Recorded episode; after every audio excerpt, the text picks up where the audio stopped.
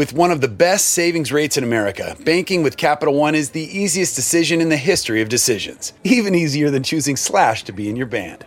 Next up for lead guitar. You're in. Cool. yep, even easier than that. And with no fees or minimums on checking and savings accounts, is it even a decision? That's banking reimagined. What's in your wallet? Terms apply. See CapitalOne.com slash bank for details. Capital One and a member FDIC.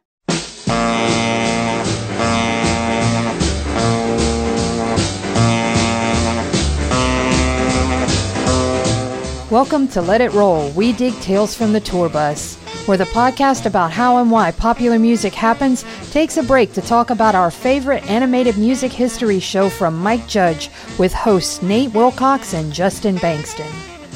Follow the Let It Roll podcast on iTunes, Spotify, and Facebook, and check out our website at letitrollpodcast.com. You can also follow us on Twitter at Let It Rollcast. Let It Roll is a Pantheon podcast, and you can listen to all the other great Pantheon podcasts at www.pantheonpodcasts.com.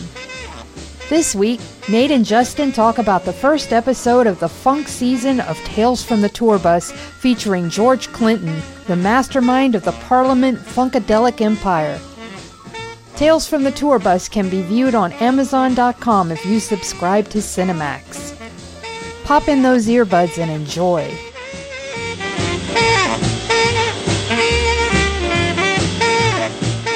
It's time to let it roll. I'm your host, Nate Wilcox, and it's time for another episode of We Dig Tales from the Tour Bus with co host Justin Bankston. Justin, welcome back. Thank you. I am so happy to be back talking about this amazing show. It is it is a fun one, and this is the funk season, starting with George Clinton, episode one, season two, and I'm afraid this is going to be the last season of Tales from the Tour Bus, or at least for the time being. But all we can do is uh, celebrate its greatness and and hope for more. But I don't remember how we how we structured these at the beginning. But what are your general thoughts on this George Clinton episode as a season opener for the Funk series? Well, I mean, it's outstanding. There's obviously they're obviously just hitting some high points of the George Clinton story. I mean, the the amount of things that happened that they were able to just fit into this 30 minutes is already kind of mind melting and you know it's just the tip of the iceberg. You absolutely do. I mean, this is a guy who had a career from the mid 60s all the way uh, basically to the present day, but it was at peak productivity from say 70, 71, all the way to 79, and just an incredible run um, as Parliament, as Funkadelic, as the producer for Bootsy's Rubber Band, uh, producing solo albums by Eddie Hazel, Bernie Worrell, producing The Brides of Funkenstein, Parlet. I mean, the sheer number of songwriting credits alone that George Clinton has is just phenomenal. And the bands he put together, the man's accomplishments are amazing, but being Tales from the Tour Bus, his story is off the chain crazy as well. That's the good stuff. it is. It is. And one one thing I liked about Mike Judge's intro to this show and to this series is that he points out, you know, there are not a lot of documentaries about funk, and this and this series, and just like his series on country, which the Ken Burns Country PBS series, I think, helped rectify to some extent, but there's been no Ken Burns series on funk. And so the the Let It Roll, I mean, Tales from the Tour Bus fills an aching need for documentation of this incredibly important and beautiful musical period. You know, funk was a dominant African American pop and rock medium throughout the 70s and had a huge influence on hip hop, as we know and as as we discussed. But what are your thoughts on sort of the structure of the episode and the way they told his story?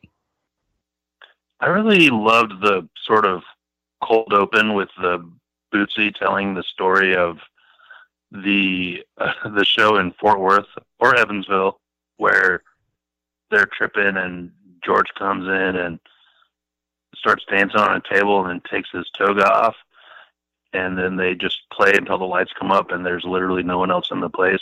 It's just sort of this sort of you know, magical realist story that you know some aspects of it were true, but also it's just kind of like like many of the stories in this episode is just it takes on this sort of psychedelic and sort of supernatural element to it, like the lights come up on an empty room.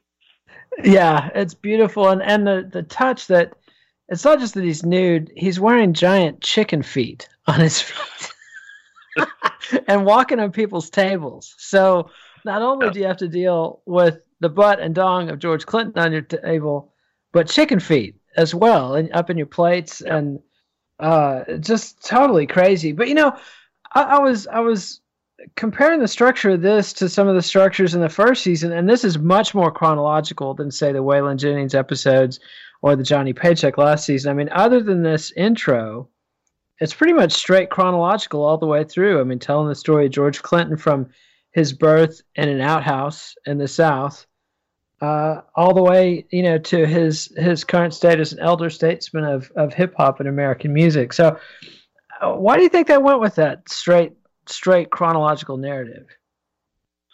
I think part of it might be that there's enough just shenanigans at each point that you don't need to get fancy with the structure.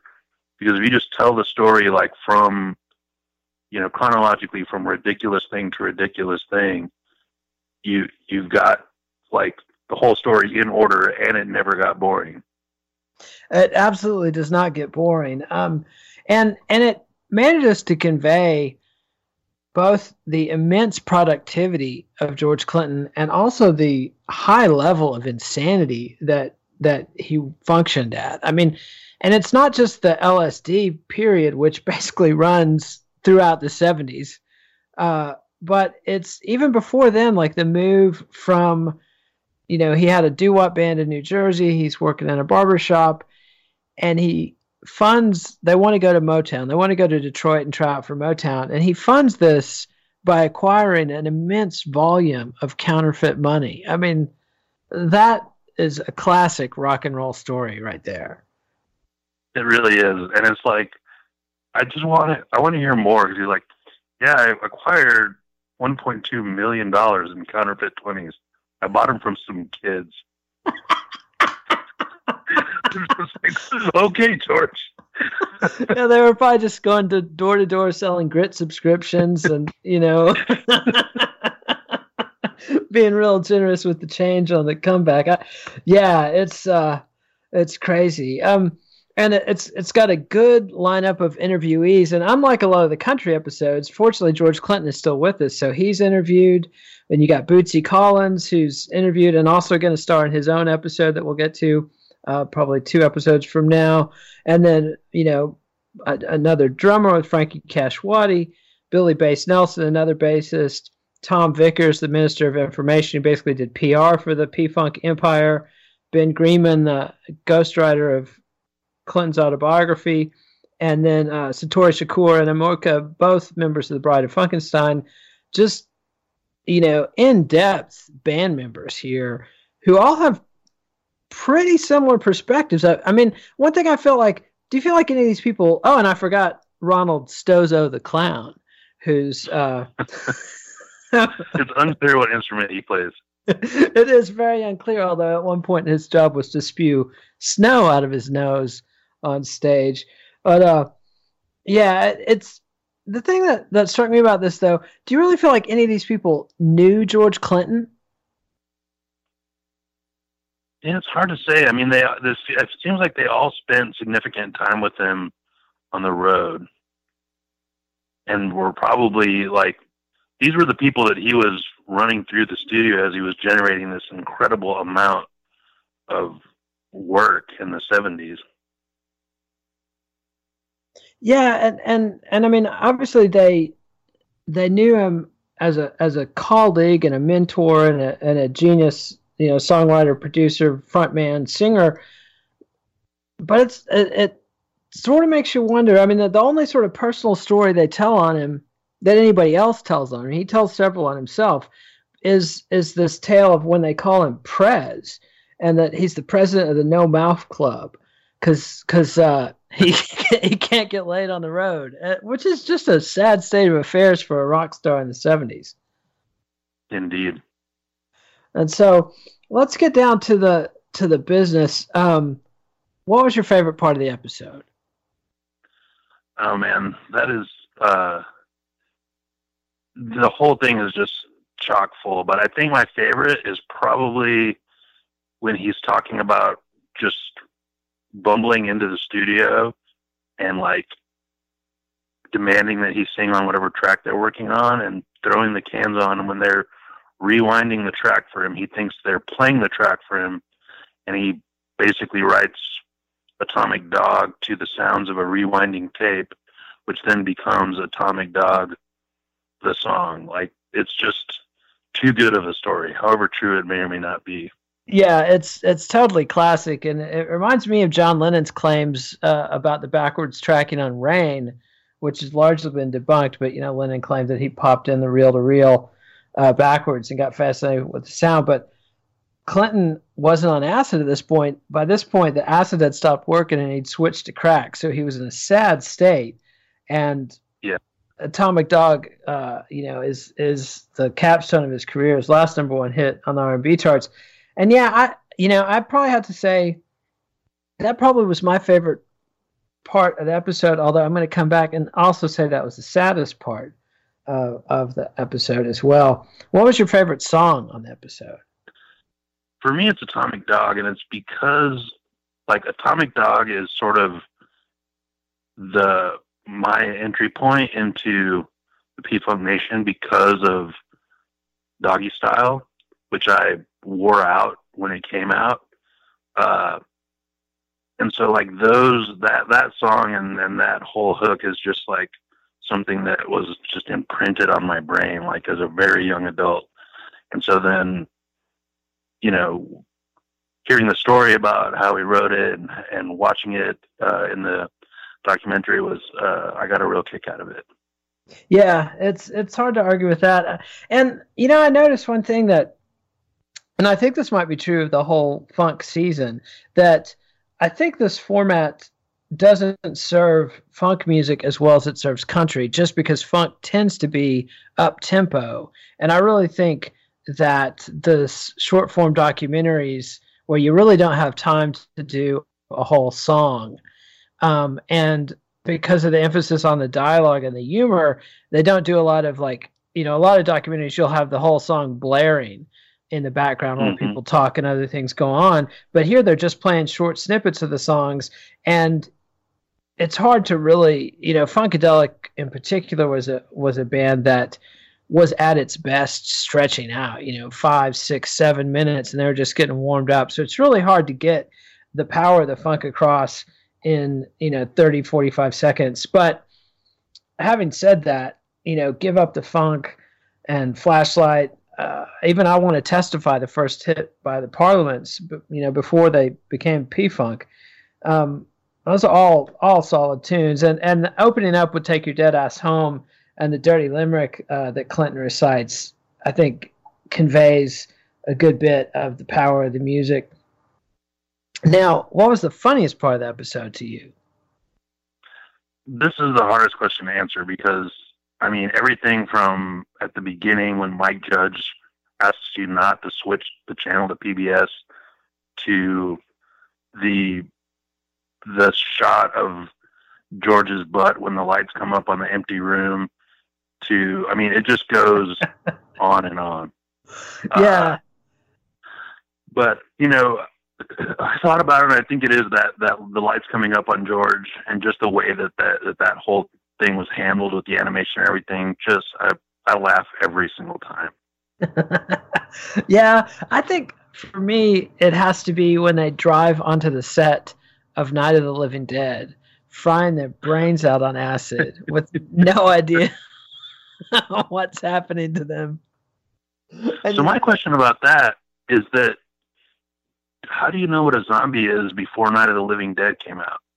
Oh, they had zombie. I mean, you know, I walked with a zombie, at Night of the Zombie. There were tons of zombie movies uh, before Night of the Living Dead. They just didn't show them eating actual cow entrails on screen up, up to that point.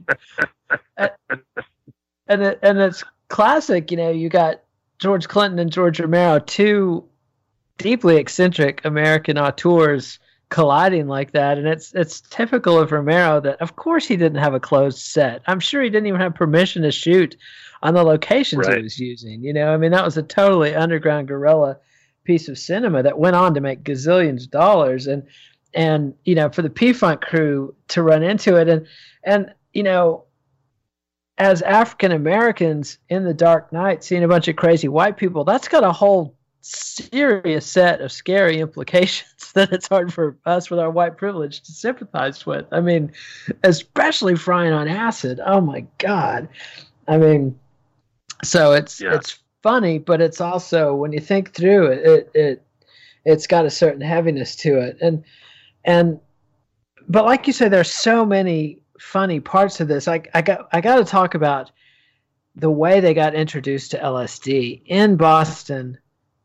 Some of the you know they're playing to college students primarily. They're touring around to the to the the ballroom circuit of the late '60s, playing with bands like the MC5 and and Amboy Dukes featuring Ted Nugent and Bob Seger, and a bunch of kids from Dr. Timothy Leary's Harvard Department of Acidology come up and insist that they come back to the lab and get turned on and, and they pay them they pay them $65 each to drop acid in laboratory circumstances. And like bootsy collins says you know they basically didn't come down for a decade. I mean it's uh it's staggering. And i'm sure there were some acid casualties in the p-funk entourage but I'm sure.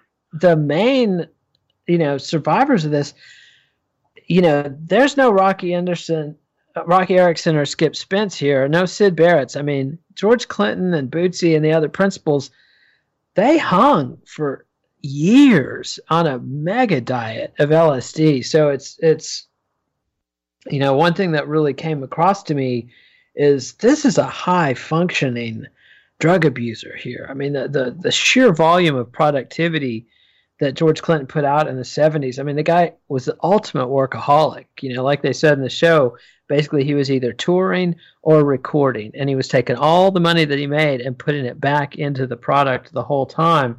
And it's just amazing to me that somebody could do that on acid.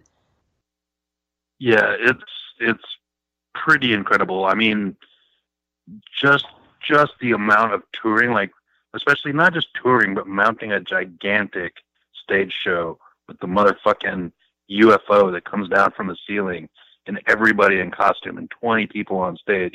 Like the logistics of that are just staggering. And then Yeah. on top of that, you're putting out two records a, a year with all of these different bands. It's just, it's unbelievable. Like no, you you can't find anybody with that kind of work ethic now. Like putting like getting that kind of work done. It's just completely insane. And then while that's all happening, you know, it's there's just drug fueled madness at every turn. It's it's just hard to fathom how it all worked. Yeah, I mean, the, the only bands that I can think of that would be comparable, you know, would be the Grateful Dead, but the Dead never put out that kind of recording schedule. I mean, they were never, you know, they they did studio albums, but I can only think of a couple years where they did more than one album a year, and the Butthole Surfers are the other one. And I mean, I hate to say this about my beloved Butthole Surfers, but P Funk really makes them look like lightweights. I mean, because, well, I mean, they probably had the buttholes had extreme financial duress, but P Funk was running on pretty low resources for years in the early 70s. I mean, their records did not sell. They were playing in clubs, but with like a 15 piece band. So you know that Yeah. things were pretty tight. And, you know, the Butthole Surfers have a pretty amazing six, seven year run, but P Funk did it for 10 or 12. And, and with a much higher level of productivity and broke through to the mainstream in a way that the buttholes never did. And so it's, you know, it's just a, a staggering thing. I mean, it's definitely George Clinton is one of those artists. The more you learn about him, the more impressive he gets. For sure. And what was the saddest part of the episode? Well, I mean, th- this is a repeating theme that I probably won't finish saying until the last one of these we do, but it's when they get into cocaine and everything goes to shit. and like just the the one the little like two line clip where it's like and LSD just stopped working and it's like well dude anybody knows that LSD isn't a workable option as a lifelong drug of choice right that's just not going to work and just Yeah. so he's he says oh so I started doing crack and I'm like whoa wow that's like a kind of a logical leap there George yeah, I mean, it's they're very different drugs, but I guess the crack kept him going, but but it burned him out too. I mean, and there's a real Yeah.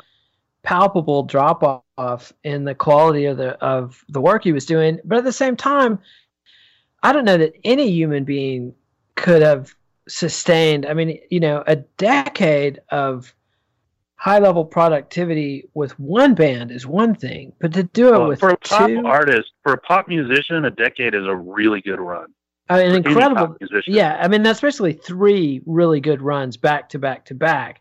But to do it with Yeah. two bands at the same time, plus multiple side projects, and you know, sure, Brides of Funkenstein and, and Parlet probably weren't. You know, they both have at least one good album, but Bootsy's Rubber Band is a pretty serious project. I mean, you know, there's plenty of people that if all they had ever done is produced the first three or four Bootsy's Rubber Band albums, that's a lifetime achievement award. I mean, to think that he's doing that and Parliament and Funkadelic and then all this other shit is is it's just mind blowing. But yeah, I have to agree, and the, and the, and we'll be going back to this throughout the funk season that this narrative arc for African American performers tends to be really brutal. I mean, the, the the rise is hard fought, and then you know just add drugs and total recipe for disaster. And and Clinton at least is somebody who came out, as far as we know, came out the other side pretty well off. I mean, you know, he's he's still touring, he's active, he's been at South by Southwest many times. Um, you know, he's he's had a good run as an elder statesman. And so it's not you know, there's going to be some episodes later this season that won't have that redemptive arc. You know, when we get to Rick James Yeah. or James Brown, it's going to be much much heavier. But with with Clinton, you know, his empire collapses around him. As you said, it all goes to shit. But Clinton himself isn't destroyed by it and, and comes back. So, you know, that's redemptive. Now, last question: Do we like the main character?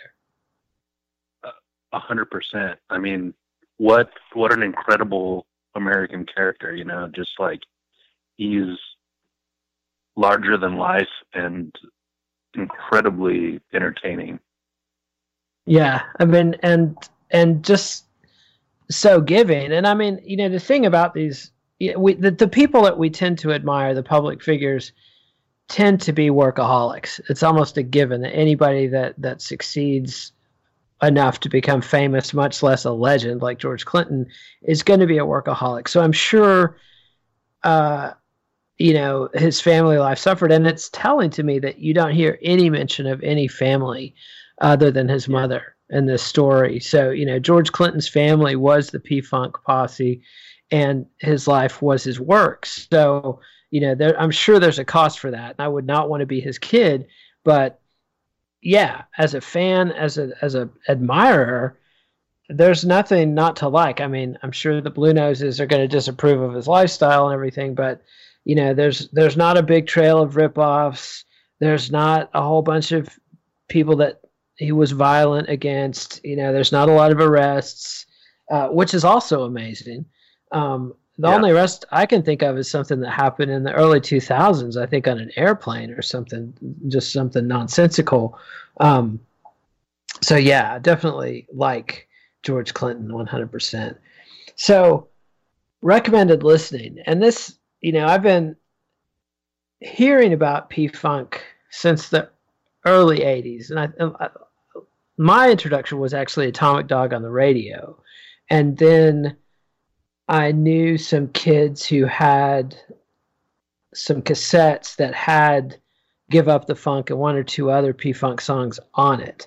But for years and years in the 80s when I was looking, you could not find any of their records in print, not their uh, Westbound stuff, and you couldn't find the later major label stuff either. And so, but in the '90s, all that uh, Westbound Records stuff um, poured out, and and I remember buying them up, you know, one by one, and it was pretty overwhelming at the time. And you know, in the streaming era, I've been able to go back and listen uh, more, but um, you know, so like it's pretty easy at this point in time. I mean, the, the albums are on Spotify. I noticed Google Play was pretty spotty, but nobody uses Google Play. YouTube has all this shit. Um, yeah. And so I, I highly recommend with Parliament, Mothership Connection is just an easy entree to the whole thing. It's a concept album, it's a unified album, it's got hits, it's got funk. Totally solid, totally solid. It, what what what are your recs on the Parliament side? Well, I think that I mean you you've got like the Stone classics on your list here, uh, including the really good compilation, "Give Up the Funk," uh, and I think that I would just add to that the the first uh, Parliament record proper Osmium. Uh, I think listening to Osmium and Free Your Ass sort of side by side, uh, sort of as the Minister of Information first heard them, is something that everybody should do. It's they're just incredibly interesting records. Yeah, very true, and and and and solid stuff, and and you know, insofar as there's Parliament and Funkadelic, plus the other bands, it's really more of a chronological break. Like I think I think there's like a pre 1970 to 1973 or 74 would be one period, and most there's only one Parliament album, and well, I guess there's a couple. Osmium comes out in 70, but then there's a multi-year gap before there's another Parliament record. And so you've got this long run of Funkadelic albums in the early 70s. And that stuff is the rockinest, heaviest, funkiest of their oeuvre. And I think it holds up with anything of the period, whether it's Black Sabbath or, you know, David Bowie's run, um, Grand Funk Railroad. I wouldn't put it up against Stevie Wonder, uh, but anybody on the rock band side, I would definitely say Funkadelic can throw down with any of those. And then after 74, 75, then you get what's the classic commercial period. Because, I mean, those early 70s albums, to my understanding, didn't sell for shit. And, but once, you know, you get to 75, 76, especially by 78, 79, by the time you, you got Mothership Connection and One Nation Under a Groove, they're going platinum, they're selling out arenas. Um, and that stuff is a whole different era that's shinier, more synth influence, although it's still a heavy funk band. Uh, but I think if you like it a little bit more polished and the concepts are clear. I mean, there's multiple concept albums: Mothership Connection, Funkentelechy versus the Placebo Syndrome, One Nation Under a Groove, uh, Uncle Jam Wants You. I mean, Clinton is not just a brilliant musician, but a real social critic. I mean, I think up until P Funk, you don't really have not P Funk, Public Enemy. Until Public Enemy, you don't really have anybody in African American music that you can compare to Clinton insofar as making sustained social statements. I mean, in a wide range of commentary. I mean, all the way from very dark, cynical stuff to really funny and uplifting. I mean, the guy has a really comprehensive vision and and watching this episode and going back to the records it's really just hitting me upside the head this guy is a major major league artist Oh, for sure. I will say though, as far as like social commentary, you know, you got Curtis Mayfield, you got later Marvin Gaye. I mean, there's definitely some stuff. It isn't Yeah. it doesn't hit as hard as as Funkadelic does, and it's not as edgy. But there's definitely you know some truth telling going on out there. Oh, for Uh, sure, and and James Brown had it too. But but to me, like with Mayfield, you know, you got the Superfly soundtrack and two or three impressions records. But but even those impressions records, like it was more of a singles artist that uh, that he did the social commentary, with the exception of the Superfly record. And then Marvin Gaye you know, you've got what's going on, but then he pretty much walked away from social commentary after that. Although that album that they just released that that would have been the follow up to what's going on has some social commentary on it, but you know, he segues into Let's Get It On and more sexual stuff. So I'm not saying Clinton's the only African American artist to make social commentary. I mean, Stevie Wonder was making commentary. It's just that it's basically he's writing novels with these concept albums, and and and and yeah. you know, it, it's I can't think of anybody uh, that's doing that level of con- concept work with the social commentary. I mean, you know, um, I mean, somebody like uh, Phil Ochs maybe, but he's nowhere near Clinton's equal musically. And you know, I, I don't know. I'm just Clinton is one of these artists that the more you dive in, I think I think it gets better and better. And I, I also want to give a shout out. Uh, you know, Bootsy's Rubber Band, the first three albums, maybe even the first four albums, you cannot go wrong with. And then Eddie Hazel, if you're a guitar head, and I know you are, Eddie Hazel. I mean, obviously, Maggot Brain is the classic you know, funk guitar workout, but his solo album, Game, Dames, and Guitar Thangs, which I can remember seeing at a record convention for, you know, $95 back when you never saw records over 50 bucks. Uh, and and now you can get it on streaming easy and it's it's well worth a listen it the songs aren't as great but the the guitar playing is just fucking mind-blowing and and it's also i think it's telling there's no mention of Bernie Worrell or Eddie Hazel in this in this episode, and I, would be very curious. Um, I mean, I, I assume it, because you know Hazel's dead and, and Worrell's dead too, so they didn't have him to talk to. But Clinton had a lot more conflict with Eddie Hazel than any of the other players. He ran off to Motown for a while, and so I would I would definitely like to know more about the relationship between Clinton and and his wayward lead guitarist. For sure. And I'm glad you brought up Eddie Hazel too, because Maggot Brain is just, and you know, every like music nerd knows about Maggot Brain, but I don't think necessarily that every like guitar music loving person knows about Maggot Brain, and they need to because it's like one of the cornerstone electric guitar performances like of the 70s and that's saying a lot because the 70s was like a guitar hero decade, but Maggot Brain is like in a league of its own.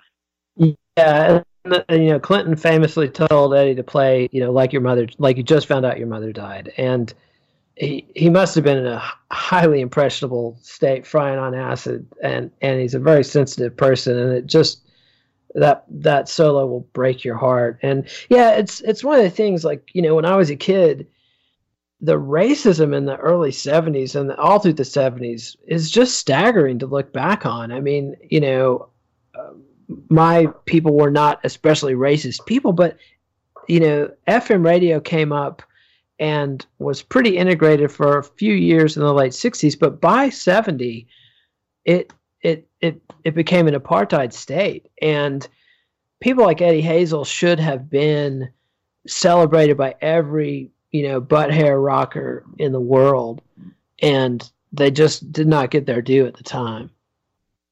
Yep. So one hundred percent. We can we can rectify that a little bit, but uh, you know, uh, what are your general any any closing thoughts on the on this episode, or, or thoughts as we go into the season?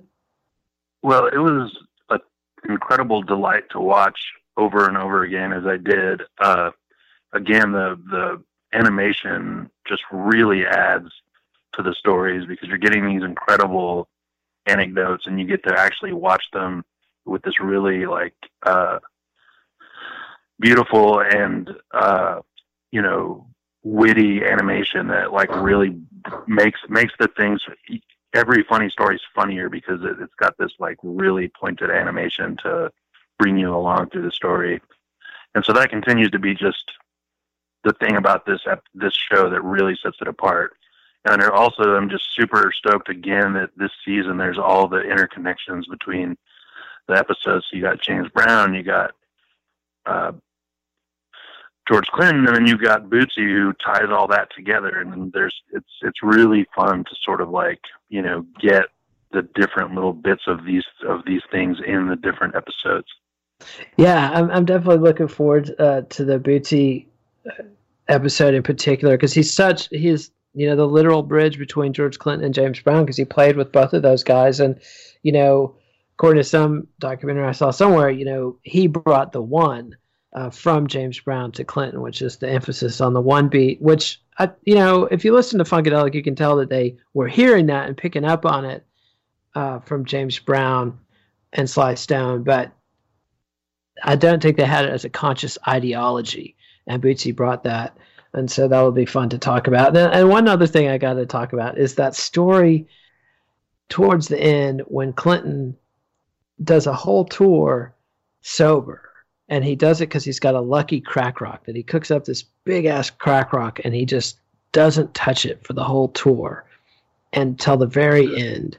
You know, he uses it as a marble. He he he has it in his pocket like a ball bearing. You know, as, as a fidget toy, and and makes it all the way through the tour and decides he's going to smoke it, gets into a fine hotel room in the Renaissance Hotel in Los Angeles, starts smoking out, puts Kleenex in his nose to protect him from the smell of the burning crack, lights that on fire, sneezes, lights the curtains on fire, and he's sitting in the lotus position naked and he's too tight, twisted up to get free, and he falls.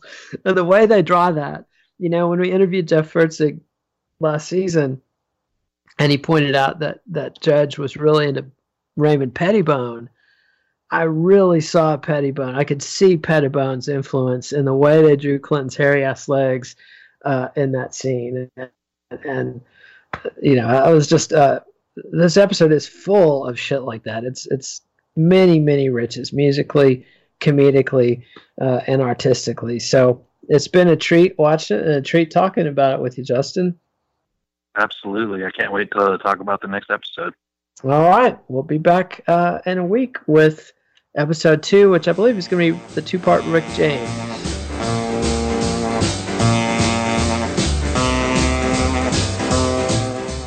Follow the Let It Roll podcast on iTunes, Spotify, and Facebook, and check out our website at letitrollpodcast.com. Follow us on Twitter at Let It Rollcast.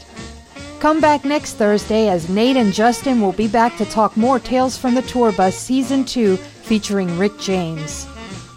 Let It Roll is a Pantheon podcast, and you can listen to all the other great Pantheon podcasts at www.pantheonpodcasts.com. Tales from the Tour Bus can be viewed on Amazon.com if you subscribe to Cinemax.